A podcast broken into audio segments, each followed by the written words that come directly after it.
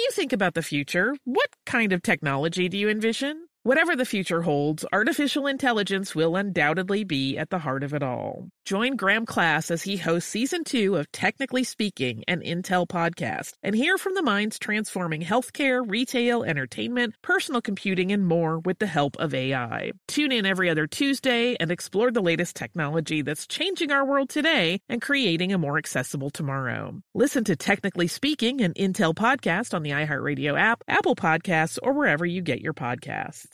What's up? This your boy Lil Duval, and check out my podcast, Conversations with Unc, on the Black Effect Podcast Network. Each and every Tuesday, Conversations with Unc podcast feature casuals and in-depth talk about ebbs and flows of life and the pursuit of happiness. Unlike my work on stage, I tap into a more serious and sensitive side to give life advice and simply offer words of encouragement, yet remind folks to never forget to laugh. Every Tuesday, listen to Conversation with Unc, hosted by Lil Duval on the Black Effect Podcast Network, iHeartRadio app, or wherever you get your podcasts presented by AT&T. Connecting changes everything. Planning your next trip? Choice Hotels family of 22 brands has over 7,400 locations and the perfect hotel for any traveler you want to be. Like a Cambria Hotel, serving up locally inspired craft cocktails for all my folks who maybe want to meet up and talk about Mad Royals. Check into a Radisson Hotel with flexible workspaces for you strivers who listen during business travel. Or a Comfort Hotel with free hot breakfast, family friendly pools, and big spacious rooms for the parents who listen with their kids and need a little retreat. What are you waiting for? Join Choice Privileges and start earning points toward your next stay. Find a stay for any you when you book direct at choicehotels.com, where travels come true.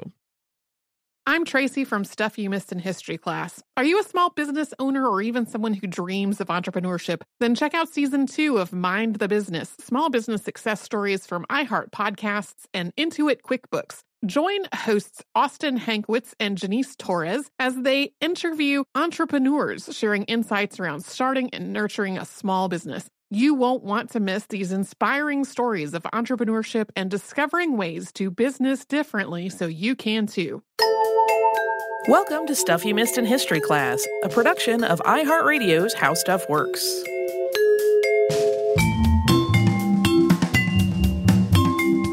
Hello, everyone. Back in November, we went on tour with three stops in Texas, and we had an episode that covered a brief history of barbecue for that tour. So, the version of that that we're sharing with you today was recorded in the first stop on the tour, which was Austin. That was just the one that had the cleanest audio quality after we had listened to it. So, enjoy. Hello, and welcome to the podcast. I'm Tracy V. Wilson. And I'm Holly Fry. Usually, when we're on tour, we are going to several different cities in different states in normally distinctly different parts of the country. Like they might be all on the same coast, but you know, Massachusetts is not the same as Georgia, for example. What? Uh, yeah, it's weird. I mean, I've lived in both of those places, so I feel like I can vouch. Um, so there's not often a topic that seems like it could unite all the places that we're going on a tour. But this tour is three different cities in Texas, so we thought maybe we would try to find something a little more Texasy. After some discussion, we landed on the possibly life threatening decision of barbecue. Uh, I may have told my Lyft driver that's what we were talking about, and he was like, I was like, Ken, if I need you, if I can I get your number so you can call me for a quick getaway if stuff goes south. Yeah. So uh, normally we just pick something that sounds like it's going to be fun. And then sometimes in the process, we realize it's kind of complicated. And also with barbecue fun, maybe also kind of complicated. Uh, we totally recognize that there are people who don't like barbecue or don't eat meat at all. And there are plenty of like ethical and uh, environmental reasons to reduce the amount of meat that we eat. We understand all of this. Um, but the story of barbecue is really intimately tied to language and history and culture, especially in the South, especially in Texas, maybe extra, especially in Austin.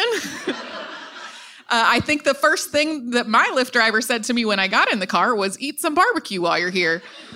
Um, obviously, there are all kinds of barbecue styles found all over the world, but the focus and what we're talking about today is really on the United States, specifically the lower 48. So even without getting into things like Korean bulgogi or Bra- Brazilian churrasco or South African braai, talking about barbecue is like walking into a linguistic and pedantic minefield. Um, and that is not, as some people might think, just because there are people who were just going to, as politely as possibly, call ignorant jerk faces um, that like to uh, claim that everyone else is ruining the language with their non-understanding of what true barbecue is. Uh, we so know he- you all have your stakes in the ground. It's for sure, for sure. Um, here is a quick list of some of the things that people argue about when it comes to the word barbecue, um, whether it's a noun or a verb. Whether it means a style of cooking or a food that has been cooked using that style. Whether barbecue and grill are synonyms. Whether it involves cooking. Yeah, uh, see, we're to get there. Very good. Um, whether it involves cooking over direct or indirect heat, what kind of fuel is used for the flame, and if that fuel is wood, what kind of wood, uh, also the ingredients and what's in the sauce, and whether the word barbecue has a C or a Q in it. We could go on. There's so much space for pedantry, but really, the word barbecue has been both a noun and a verb for almost 400 years. Uh, and it's had multiple definitions going all the way back to its first use in the English language. And some of those definitions really don't actually have much to do with food or cooking at all. Yeah, so the most widely accepted explanation for where the word barbecue comes from is that it started with the Spanish word barbacoa, which today English speakers might more associate with kind of a slow cooked, spicy, shredded meat. In this case, though, we're talking about a term that Gonzalo Fernandez de Oviedo de Va- uh, y Valdez said that he learned from the indigenous Taino people of the Caribbean. He traveled back and forth between Spain and the Americas a bunch of times in the 16th century. He wrote books on multiple subjects, including Spain's colonial conquest. And in his 1526 General and Natural History of the Indies, he used this word, barbacoa, to describe a raised frame of sticks used to store grain. Uh, he was the first person to use this term in writing.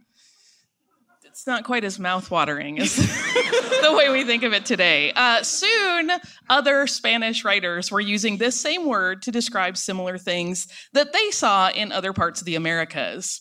Here's an example from an account of Hernando de Soto's expeditions, which was written in 1540 and describing what is now southwestern Georgia. Quote, maize is kept in a barbacoa, which is a house with wooden sides like a room raised aloft on four posts and has a floor of cane. So explain that at the food truck.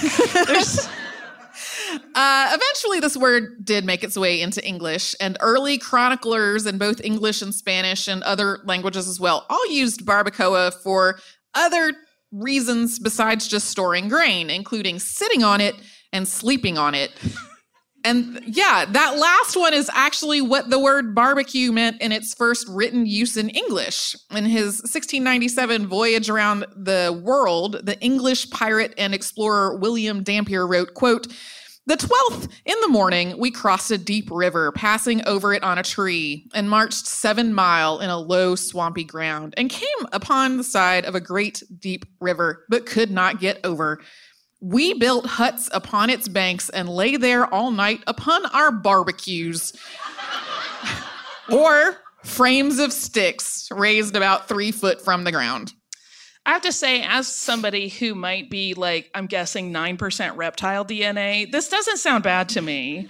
Um, I would probably sleep on a barbecue because I am cold blooded. Other writers in the 16th century also describe people in the Caribbean and southern North America using the same or similar barbacoa frames to cook food, typically fish or some kind of what is apparently my people, lizards, um, like iguanas or crocodile. And eventually, that sense of use carried over into the English word barbecue as well, both as a noun to describe the frame itself and as a verb to describe cooking on that frame.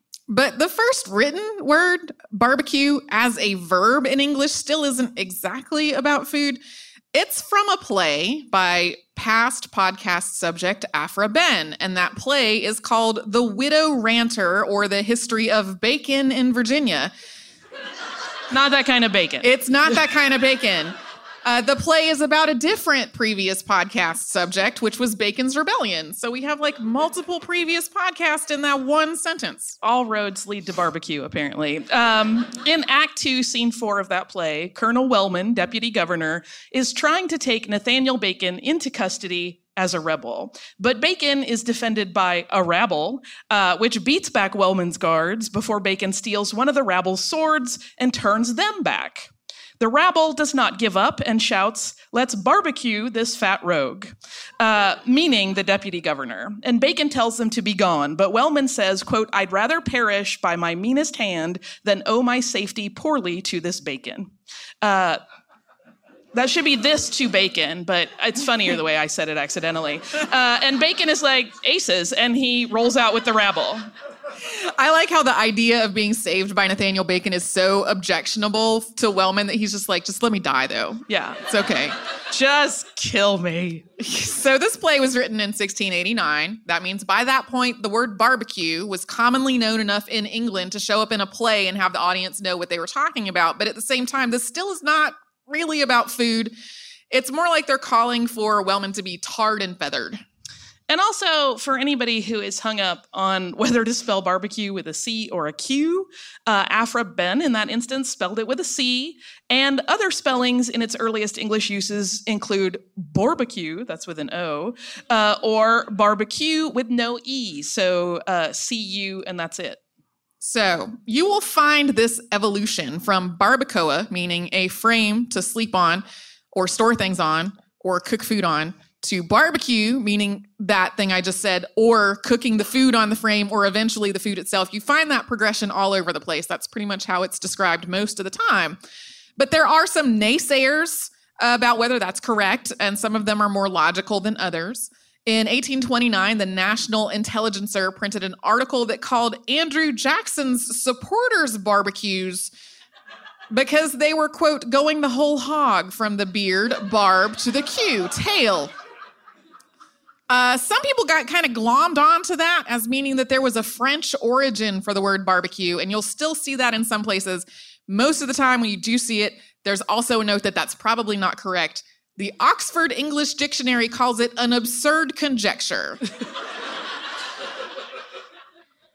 the French would never put meat on a spit, for one thing. Um, culinary historian Michael Twitty has also noted that in the Hausa language, which is spoken in northern Nigeria, babaka, which is spelled B A B B A K E, is used to describe a number of things having to do with grilling or toasting or cooking over a fire.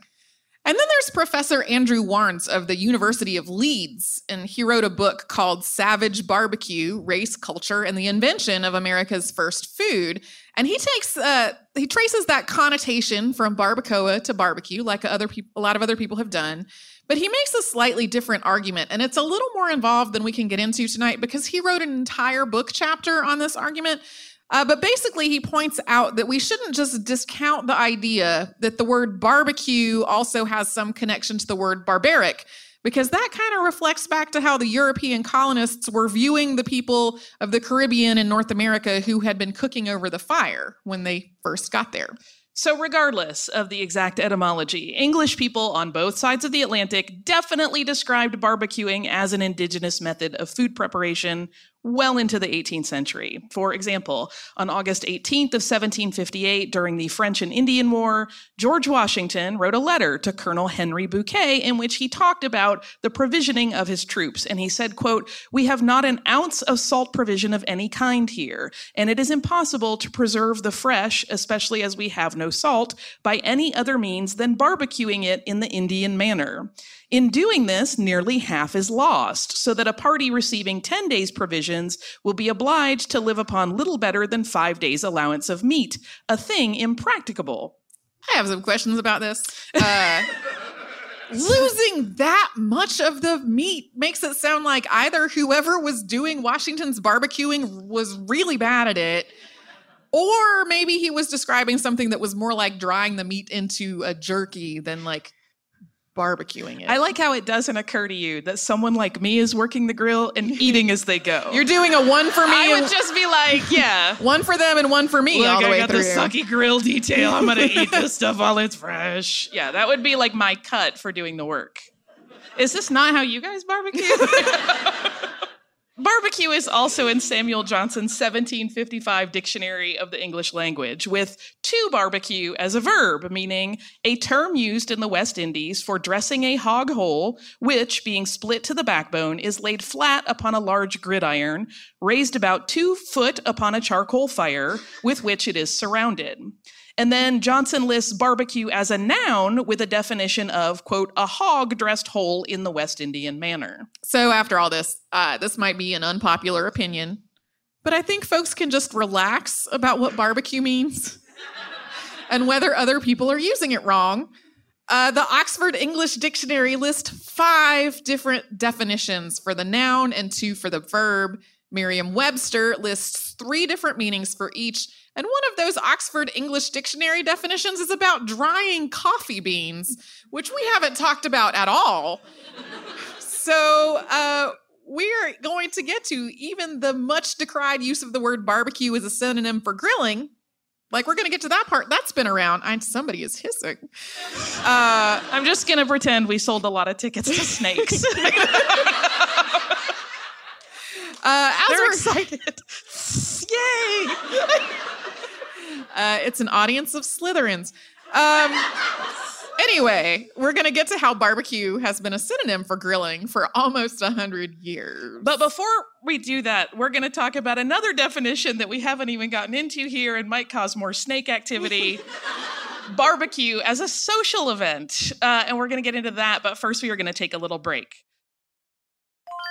I'm Tracy V. Wilson from Stuff You Missed in History class. Did you know small businesses make up 99.9% of all businesses in the United States? The world is powered by entrepreneurs, and if you're a small business owner or even someone dreaming of starting your own business, then you'll want to check out season two of Mind the Business Small Business Success Stories from Ruby Studio, from iHeartMedia, and Intuit QuickBooks. And every episode, hosts Austin Hankwitz and Janice Torres talk to entrepreneurs about how they've grown from the lessons of launching and nurturing a small business and how they have found success being their own boss. From the excitement of first starting out to finding the right tools and resources to process invoices and payments like QuickBooks Money, you won't want to miss these inspiring stories of entrepreneurship and discovering ways to business differently so you can too. And if you're a small business owner or even someone dreaming of starting your own business, then you'll want to check out season two of Mind the Business Small Business Success Stories from Ruby Studio, from iHeartMedia, and Intuit QuickBooks.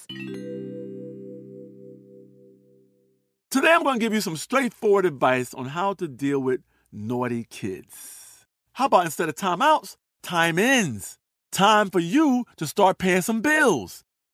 I'm JB Smoove, and that was a full episode of my new podcast, Straightforward, inspired by guaranteed straightforward pricing from AT&T Fiber. Get what you want without the complicated. AT&T Fiber, live like a gigillionaire. Available wherever you get your podcast. Limited availability in select areas. Visit AT&T.com slash hypergig for details.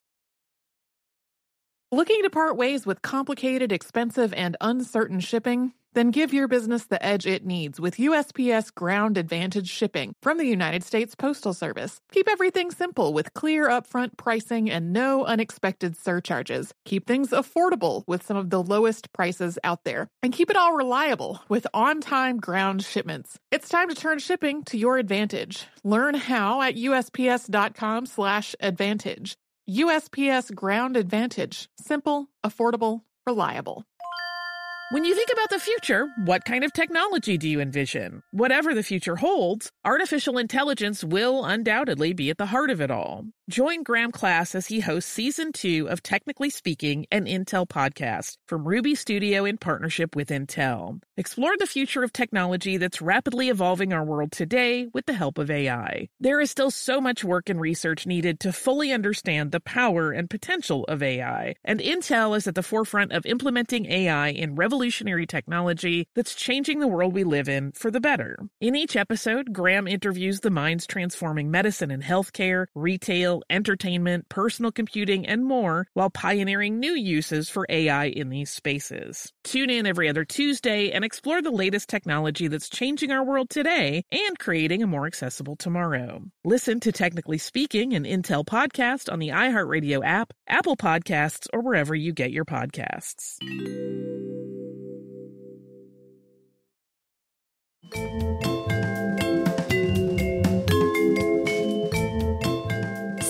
Culinary historians call barbecue the first truly American food because it combines these this indigenous cooking frame of the barbacoa and then locally available spices with domesticated food animals that Europeans introduced to North America, especially pigs and cows and sheep and goats.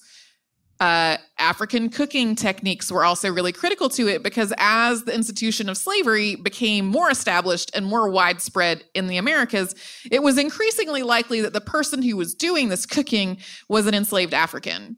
And over time, colonial barbecue went from using a raised frame of sticks to a pit or a trench that was dug in the ground.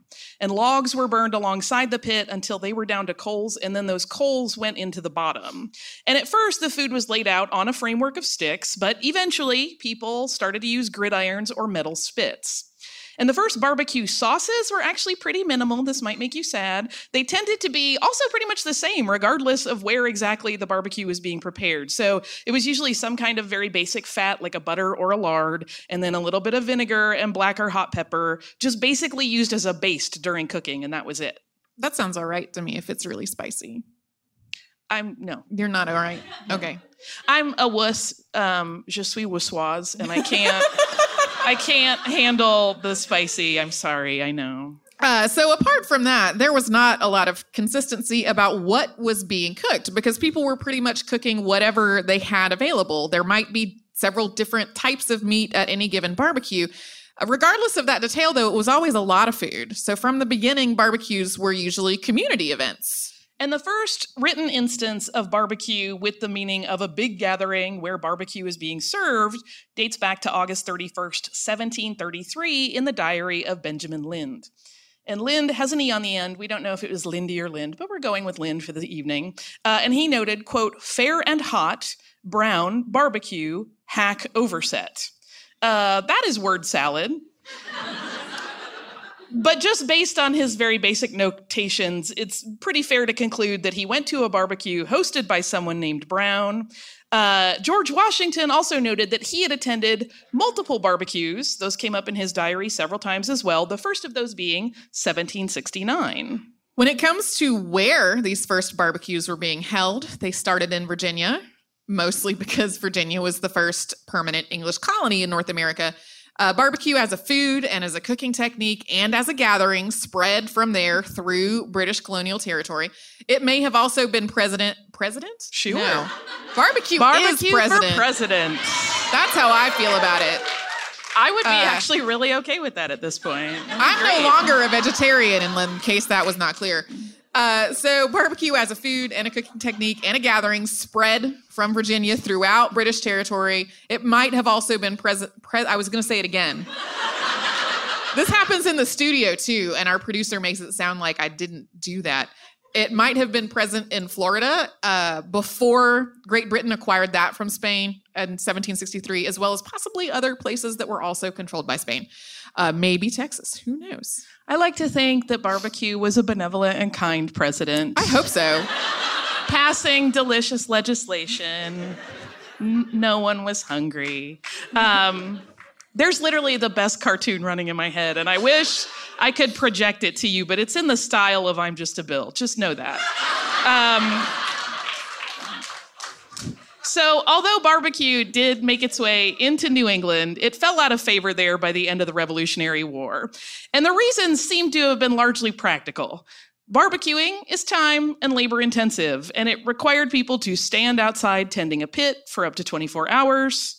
New England has a shorter season where this is even feasible, as well as a smaller supply of labor at this time, and just not as much livestock as other parts of the colonies. And I would say no one wants to stand out in the cold for 24 hours. No, and you know, maybe the ground's going to be frozen. Yeah. Maybe there are 110 inches of snow on the ground. Um, over time, because of all this, barbecue became a lot more associated with the South.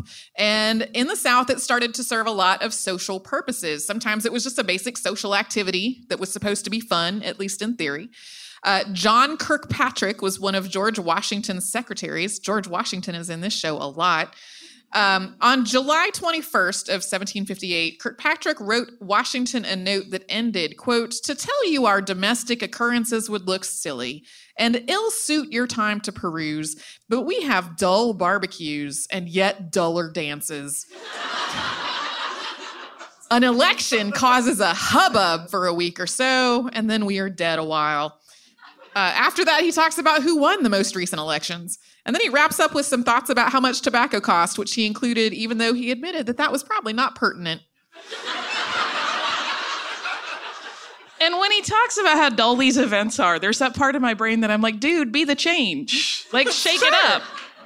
Um, you go dance, make it fun. Uh, political barbecues got their start in Virginia in the late 18th century, and it was frowned upon for candidates at this point to actively campaign the way we would see today. But one sneaky way around this was that they could treat voters to a super delicious event. Um, and some went as far as to throw big entire barbecues, but they had to be really careful about it because if the whole thing was too lavish or too showy or too obviously tied to a candidate, people did not like it.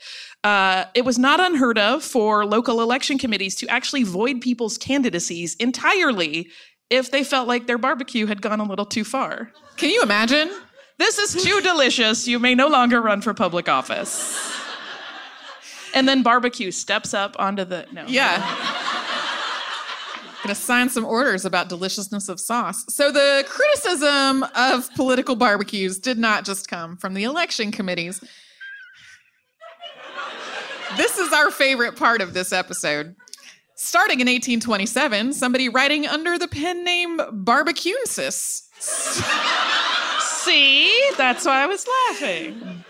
Barbecuensis published a series of letters against campaign barbecue in the Southern Advocate. And then two years later, more than a thousand people in Madison County, Alabama, signed a petition against this practice. I feel like the name Barbecuensis is another great pet name, or it should be a Star Wars character. And I don't care which, but I'm I'm in. It can be both. This whole uh, campaign against barbecues did not stop political barbecues, though. They were a huge part of elections in both the 1830s and the 1840s. And they were also held just as celebrations. Uh, Francisco de Miranda fought with Spanish forces against the British during the Revolutionary War, and on June 17th of 1783, he wrote about a barbecue that had been held in New Bern, North Carolina, to celebrate the end of active fighting. Here's what he said, quote, by way of celebration for this event, starting at one o'clock, there was a barbecue, a roast pig, and a barrel of rum, from which the leading officials and citizens of the region promiscuously ate and drank. With the meanest and lowest kind of people holding hands and drinking from the same cup. It seems impossible to imagine without seeing it a more purely democratic gathering. And it conforms to, yeah, and it conforms to what the Greek poets and historians tell us of similar concourses among those free peoples of Greece. There were some drunks, some friendly fisticuffs, and one man was injured. With that and the burning of some empty barrels as the uh, I, no, it's I put gave myself the French part and then I didn't practice ahead of time. With that and the burning of some empty barrels as a feu de joie nightfall, the party ended and everyone retired to sleep. Sounds like a great night. It does. God, let's have it now. Um, it was not long after the Revolutionary War formally ended that barbecues really became an established part of Independence Day celebrations, with the whole event pretty standard no matter where in the country you were. It was a day full of songs and patriotic speeches, readings of the Declaration of Independence, lots of toasts, and of course, the barbecue. Alcohol had been served at barbecues pretty much since the start of them, but by the early to mid 19th century, it had become a bigger part of the festivities. And that meant that the temperance movement and religious denominations that discouraged alcohol became increasingly critical of barbecues. In 1815, several members of Old Salt River Primitive Baptist Church got in trouble for going to an Independence Day barbecue, and the question was put to the whole congregation of whether it was right or wrong to attend a barbecue. And the congregation answered that it was wrong. Again, I yeah. bet they didn't know how to party either. Um, there is also a widely circulated tale about a traveling Methodist minister named Paul Denton, who is on my personal enemies list, who in 1836, oh, you'll see why, in 1836 posted announcements about a splendid barbecue. The preparations are being made to suit all tastes. There will be a good barbecue, better liquors, and the best gospel. And a man named Peter Brinson had been paid to arrange the food. And people kept going to Brinson with questions about the liquor because it did seem kind of strange for a minister to have an event where he was going to serve liquor and like brag about it. Uh, Brinson kept telling people he was not the boss of that and that Denton was the person seeing to the alcohol. So this barbecue was set up around a spring and it was overrun with people. Of course, when you say food and hooch, people are coming. Um, the crowd was anxious to eat, and Brinson kept telling them that they had to wait for the preacher. And finally, a colonel in the crowd demanded that they get on with it. And at that point, Denton showed up and he basically scolded them all for not waiting for the blessing. And then when the crowd demanded to know where the liquor was, he said, There, and he pointed to the spring. And then he turned the whole thing into a temperance sermon. He, right? He's on my enemy list yeah. forever. This is my new use of the time travel machine. Just to go back and slap him in the face while I hold a martini. That's that seems fine. Uh, this story was printed in a lot of places, but none of them say what the crowd did at that point.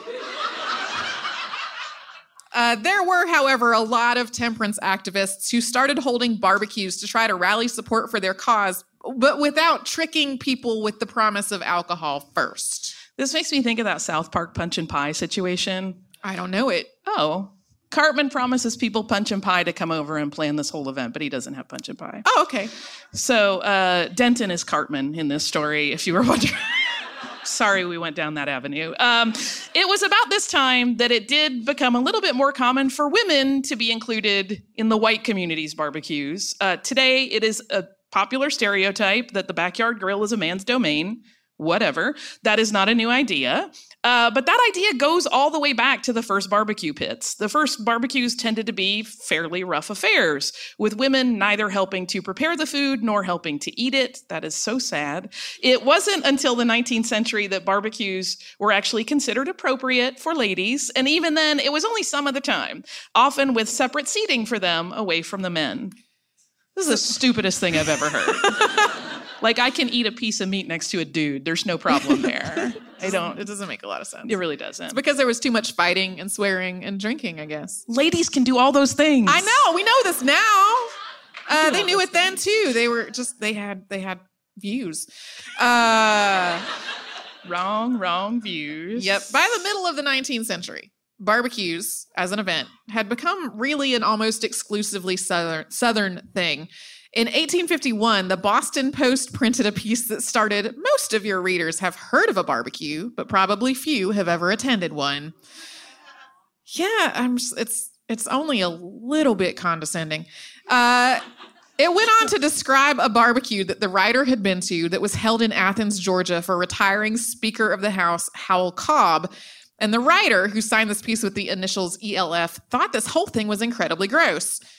Uh, honestly, I have to agree with him because he described the people who were preparing this food, three of whom were black and three of whom were, were white, as just incredibly dirty. And he went on to say, quote, as there were neither towels nor water near them, the cooks made their mouths answer the double pur- purpose of towels and water. Right? this is worse than when somebody puts the meat on the grill and then takes it off the grill with the same spatula. Don't do that. Tracy has very strong feelings about food safety. I wrote about food safety for the first two years of my career as a writer. Yeah, I'm a little more sloppy jalopy about it. I mean, I okay. don't do that, but like I'm not quite as Like, eh, flip it. I'll, I'll wash it. It'll be fine. I had like that grandmother that literally said, if you don't eat a peck of dirt by the time you're one year old, you will die of disease because you will not have built up your immunity. It's a very, I carry it with me to this day. Yeah. My brother got salmonella from a turtle when he was eight, and I'm still traumatized. That's the best thing I've ever heard. I didn't know it was going to disrupt the show. Salmonella Turtle is like a hero to me. This is the best. He's a comedy hero. He's with Yertle making fun cartoons. Uh, this person, ELF, that was writing about this horrific and gross and uncleanly barbecue, finished his piece by saying, quote, as I had seen the cutting up process, of course I did not eat any of the dinner, but I could not help thinking that it was rather a brutal way of serving a retiring Speaker of the United States House of Representatives. Uh, even though barbecue was not particularly associated with the more northern part of the country at this point, Stephen Douglas did try to have a campaign barbecue in New York City in 1860. This was the first political barbecue known to have been held in New York City, and it apparently went very badly, with the meat itself being compared to the charred remains of a burned down tenement. Uh, the meat, such as it was, was served with crackers and bread. There were, a, right? There were about 3,000 people in attendance at this horrifying barbecue. And apparently they were really eager for things to get started. There's an account from the day that states, quote, at the last patience of the as the last patience of the mob began to expire, and fearful that they might not be able to get any of the gratuitous supply of roast beef, they resorted to physical force and tore down the pine fences and burst into the enclosure. The police were too small a force to keep the crowd back, and a most disgraceful scene ensued. This scene involved the crowd falling onto the tables and turning them over and scaring the carver away from his post. And then the whole thing devolved into this combination of a riot and a food fight, with the crowd throwing things down into the barbecue pit. And then, quote, the unruly host seized upon the only table that had been preserved and began demolishing the provisions thereon and really the table itself. Of course, Stephen Douglas lost the election of 1860. Uh, as did John C. Breckinridge and John Bell. Abraham Lincoln won, and the Civil War started not long after. And naturally, because it had become so closely associated with the South by this time, barbecue was far more associated with the Confederacy than with the Union during the war, with barbecues being used for things like wartime fundraisers, recruitment events, and troop musters. So, throughout all this, like we said before, most of the people who had been preparing and cooking all this barbecue were enslaved Africans. And sometimes they were under the supervision of a white person, but uh, often it was a more experienced enslaved person who was in charge of the actual cooking. But enslaved people's experience with barbecue definitely did not end with fixing food for white people. Many slave owners used Christmas and Independence Day barbecues as a reward for their enslaved workforce. But of course, that workforce was preparing it for themselves. Barbecues served a similar purpose during times of intense labor. So, like when it was time to pick the cotton or shuck the corn. And although some slave owners talked about these barbecues as evidence of their own generosity, as Frederick Douglass pointed out, this was really a way to keep enslaved people in line and maintain a facade of benevolence. There are also accounts of enslaved people arranging their own secret barbecues with pilfered livestock as an act of resistance. And barbecues were also associated with multiple slave uprisings. In 1800, enslaved people in Henrico County, Virginia, planned to take the capital of Richmond with a force of about 200 people. They were going to take Governor James Monroe hostage, and then they were going to negotiate for the emancipation of everyone in the state. They planned this uprising over a series of barbecues. This uprising, which was known as Gabriel's Rebellion, was unfortunately thwarted by heavy rain and by somebody informing authorities of the plot, and at least 26 people were hanged. The final plan for Nat Turner's rebellion, which was the deadliest slave revolt in U.S. history, was also put together at a barbecue on August 21st of 1831. After Abraham Lincoln issued the Emancipation Proclamation on January 1st of 1863, newly freed people celebrated with a barbecue. And after the war, barbecue became a common part of Emancipation Day festivities, with the exact date of those festivities varying from one place to another. On June 19th of 1865, more than two months after the end of the Civil War and two and a half years after the Emancipation Proclamation, Major General Gordon Granger took his position as the appointed military governor of Texas. He issued General Order Number 3, which began, quote, "The people of Texas are informed that in accordance with a proclamation from the executive of the United States, all slaves are free." That event has come to be celebrated as Juneteenth with barbecue still. Yeah. Yeah, Juneteenth. Uh, with barbecue still a frequent part of that observation. And after the Civil War, barbecue continued to be a huge tradition all over the South, and it also moved westward as the nation expanded.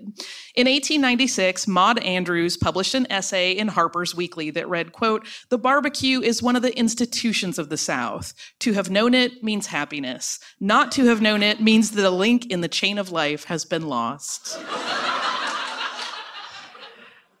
By then, though, uh, barbecue is also taking on a more regional character, which is well established today. And we'll get to that after another quick break.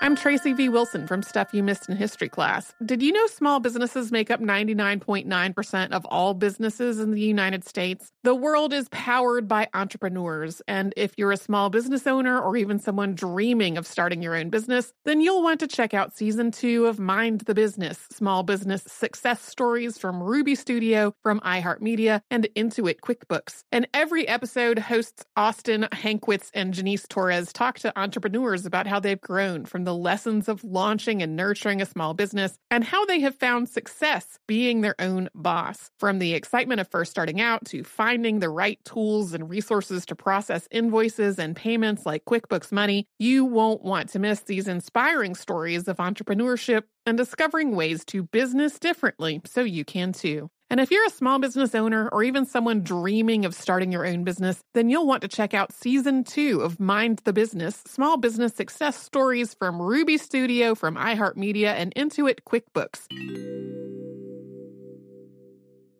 Today, I'm going to give you some straightforward advice on how to deal with naughty kids. How about instead of timeouts, time ins? Time for you to start paying some bills. I'm JB Smoove, and that was a full episode of my new podcast, Straightforward, inspired by guaranteed straightforward pricing from AT&T Fiber. Get what you want without the complicated. AT&T Fiber, live like a gigillionaire. Available wherever you get your podcast. Limited availability in select areas. Visit AT&T.com slash hypergig for details. Looking to part ways with complicated, expensive, and uncertain shipping? Then give your business the edge it needs with USPS Ground Advantage shipping from the United States Postal Service. Keep everything simple with clear upfront pricing and no unexpected surcharges. Keep things affordable with some of the lowest prices out there. And keep it all reliable with on-time ground shipments. It's time to turn shipping to your advantage. Learn how at USPS.com slash advantage.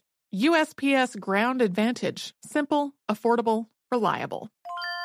When you think about the future, what kind of technology do you envision? Whatever the future holds, artificial intelligence will undoubtedly be at the heart of it all. Join Graham Class as he hosts season two of Technically Speaking, an Intel podcast from Ruby Studio in partnership with Intel. Explore the future of technology that's rapidly evolving our world today with the help of AI. There is still so much work and research needed to fully understand the power and potential of AI, and Intel is at the forefront of implementing AI in revolutionary technology that's changing the world we live in for the better. In each episode, Graham interviews the minds transforming medicine and healthcare, retail, entertainment, personal computing, and more while pioneering new uses for AI in these spaces. Tune in every other Tuesday and explore the latest technology that's changing our world today and creating a more accessible tomorrow. Listen to Technically Speaking, an Intel podcast on the iHeartRadio app, Apple Podcasts, or wherever you get your podcasts.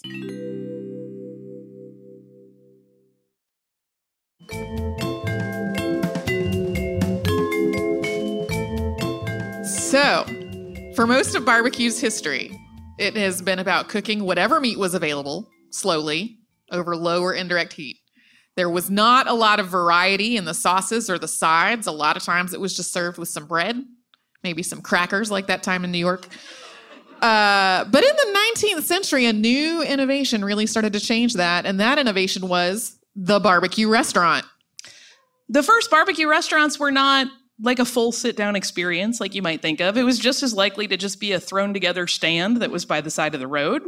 And it's really hard to say what the first one of those was or where it was built, but often the person who was doing the cooking at such places had kind of come to be known as the local barbecue guy or the barbecue man and was regarded as being especially good at what he did. One of the reasons it's hard to tell exactly who is the first uh, is that a lot of the first written references to these restaurants are about when they burned down in grease fires. um, so who knows how long it was there before it caught on fire. Um, over time, though, these temporary kind of shacks evolved into more permanent establishments. A lot of times, with the the pit or the trench that had been used evolving into this uh, permanent structure that was made out of brick. Um, I 100% lost my place on my paper.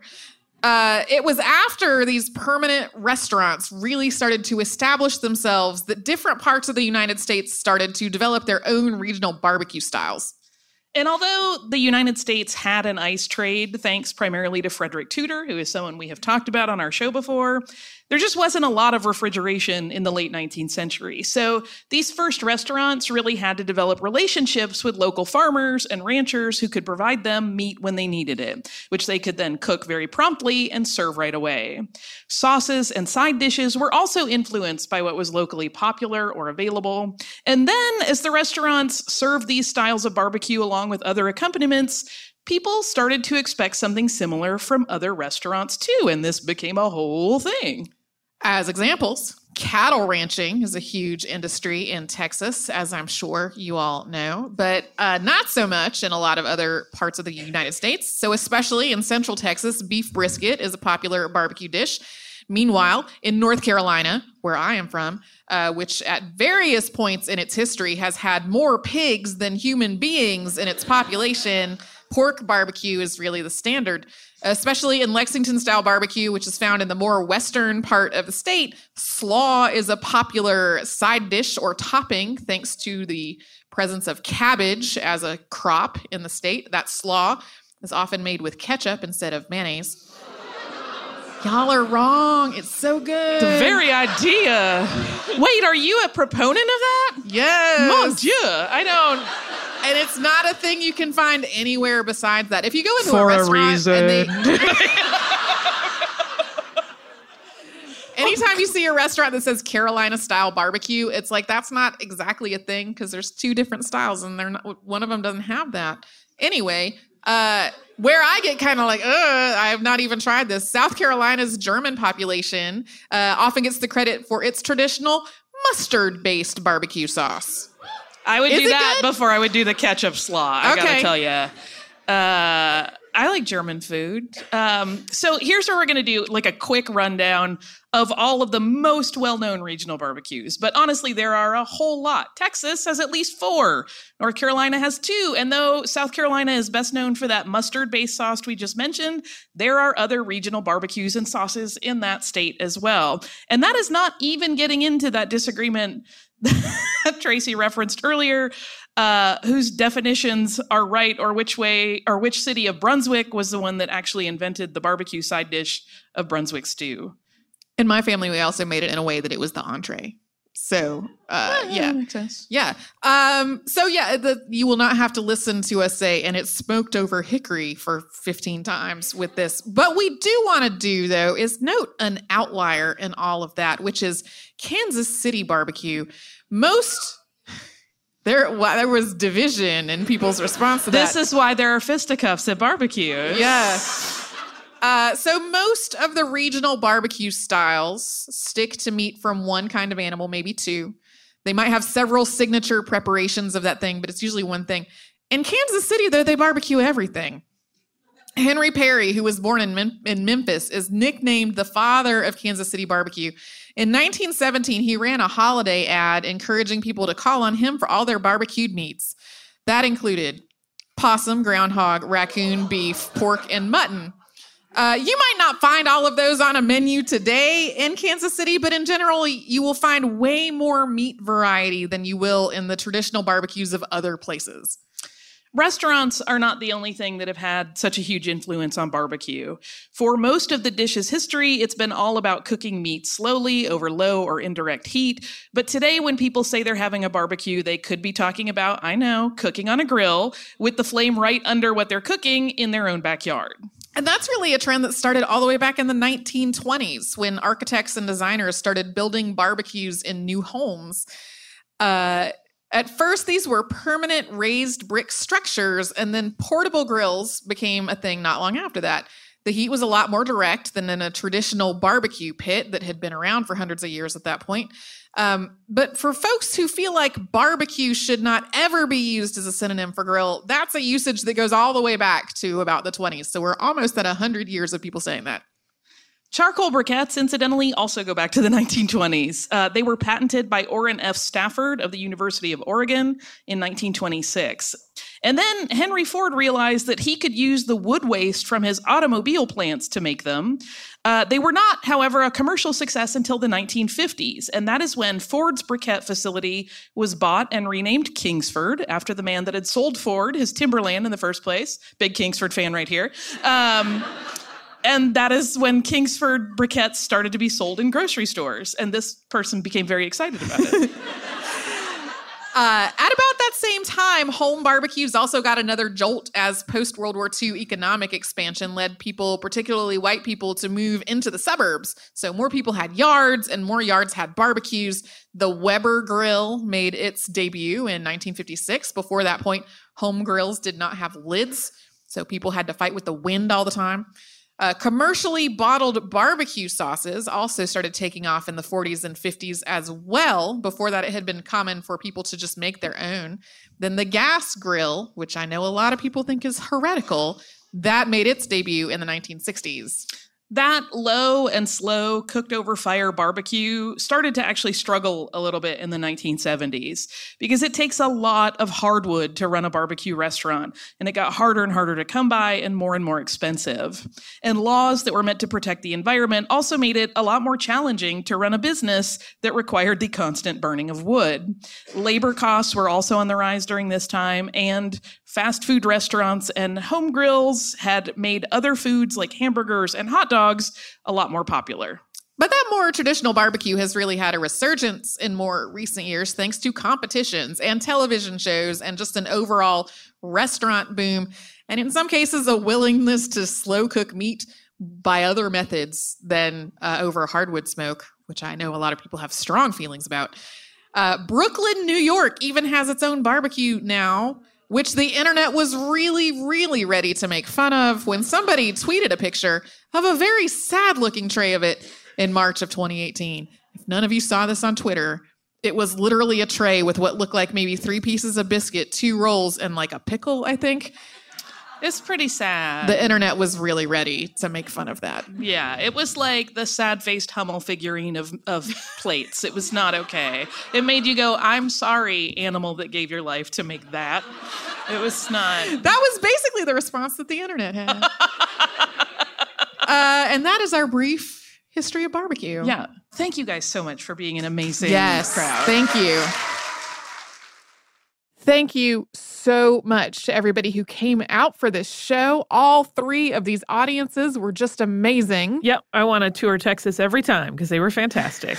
uh, we also want to make sure that we thank the staffs at the North Door in Austin, Sons of Herman Hall in Dallas, and Secret Group in Houston, all for having us and being incredibly lovely and sweet and making this just an incredibly fun trip. Yeah. And also, thanks so much to Headcount for being with us for part of the tour to register people to vote and to provide other voter information. They are awesome. We've worked with them on all of our tours so far, and we love having them. Yes, they're uh, it makes me so happy every time I see them. Uh, it just thrills me that we get to have them at our shows. Uh, do you have a little bit of listener mail to wrap this one up? I sure do. This is from Charlotte. Charlotte says, Hi, Holly and Tracy. I attended your Houston live show last night and it was a delight. Thank you so much for coming to Houston and sharing your wonderful selves with us for an evening. Before I lived in Houston, I lived in Chicago near the south side of the city, and I was wondering if, in your explorations of regional barbecue, you'd come across Chicago barbecue. I think the story of barbecue on the south side is really interesting because it's largely the product of the Great Migration.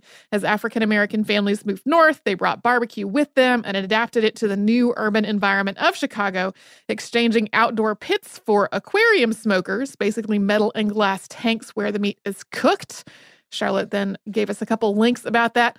No shade to my current home, but Chicago barbecue is just as delicious as barbecue farther south, and I believe it tells an important story about how food culture adapts to and reflects larger changes in the historical and social environment. Thank you again. I hope you enjoyed your time in Texas. Charlotte, thank you so much, Charlotte. This seemed like an incredibly appropriate email to share for the listener mail segment of this episode. Uh, I did find a little bit about Chicago barbecue. We talked about this uh, in the live show during our ad break time and during the Q and A's that we do after the show at almost every stop. I originally had plans to talk about all of the major regional styles of barbecue in that episode, and we mentioned it briefly in this one. That turned out to just not be entirely feasible uh, because there are a lot of them. And in the context of an audio podcast, the ingredients and such start to sound a little bit repetitive.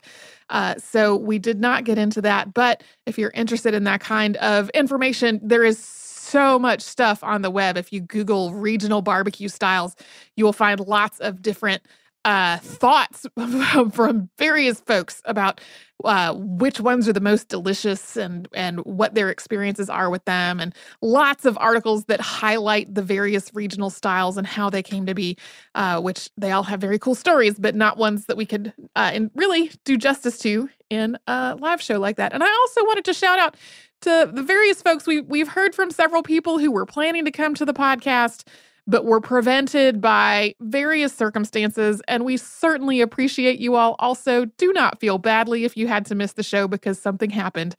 Uh, really, uh, you were there in spirit, and now you get to listen to the episode as an episode of the podcast. So, if you would like to write to us about this or any other podcast, we're at historypodcast at iheartradio.com. And then we're also all over social media at Missed in History. That's where you'll find our Facebook, Pinterest, Twitter, and Instagram. You can come to our website, which is missedinhistory.com, where you'll find show notes of all the episodes Holly and I have worked on together. And the ones for this include the links to all the things that we read, the books that were part of it, all of that. Uh, and you can also get a searchable archive of every episode ever on our website. And you can subscribe to our show on Apple Podcast, the iHeartRadio app, and anywhere else you get a podcast.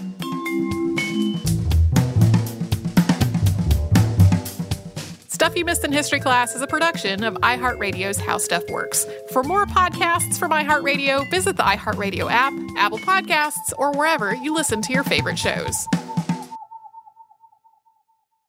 Xfinity has free premium networks for everyone this month, no matter what kind of entertainment you love. Addicted to true crime? Catch killer cases and more spine-tingling shows on A&E Crime Central. Crave adventure? Explore Asian action movies on Hi-YAH. Searching for something extreme? Check out skating, snowboarding, and more on Fuel TV Plus, the global home of action sports. And find crowd-pleasing bops on iHeartRadio's Hit Nation playlist. There's new free shows and movies to love every week. Say free this week in your Xfinity voice remote. You never want to find yourself out on the water fishing without the essentials.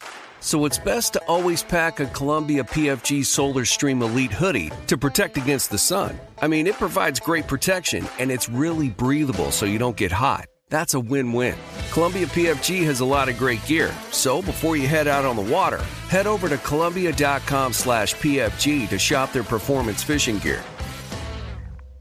What do the most successful growing businesses have in common? They're working together in Slack. Slack is where work happens with all your people, data, and information in one AI powered place. Grow your business in Slack. Visit slack.com to get started. So, should we go electric? I think we should go electrified with Toyota. Electrified? Electrified means options. Yes, we could go all electric with a Toyota BZ4X, but then there are hybrids like Grand Highlander, or we could do something in between like a RAV4 plug-in hybrid. So, Toyota is electrified diversified? Yup, and with more options for reducing carbon emissions, the closer we all get to Toyota's beyond zero vision for the future. Exactly how much coffee have you had this morning? Learn more about our Beyond Zero vision for the future at toyota.com slash beyond zero.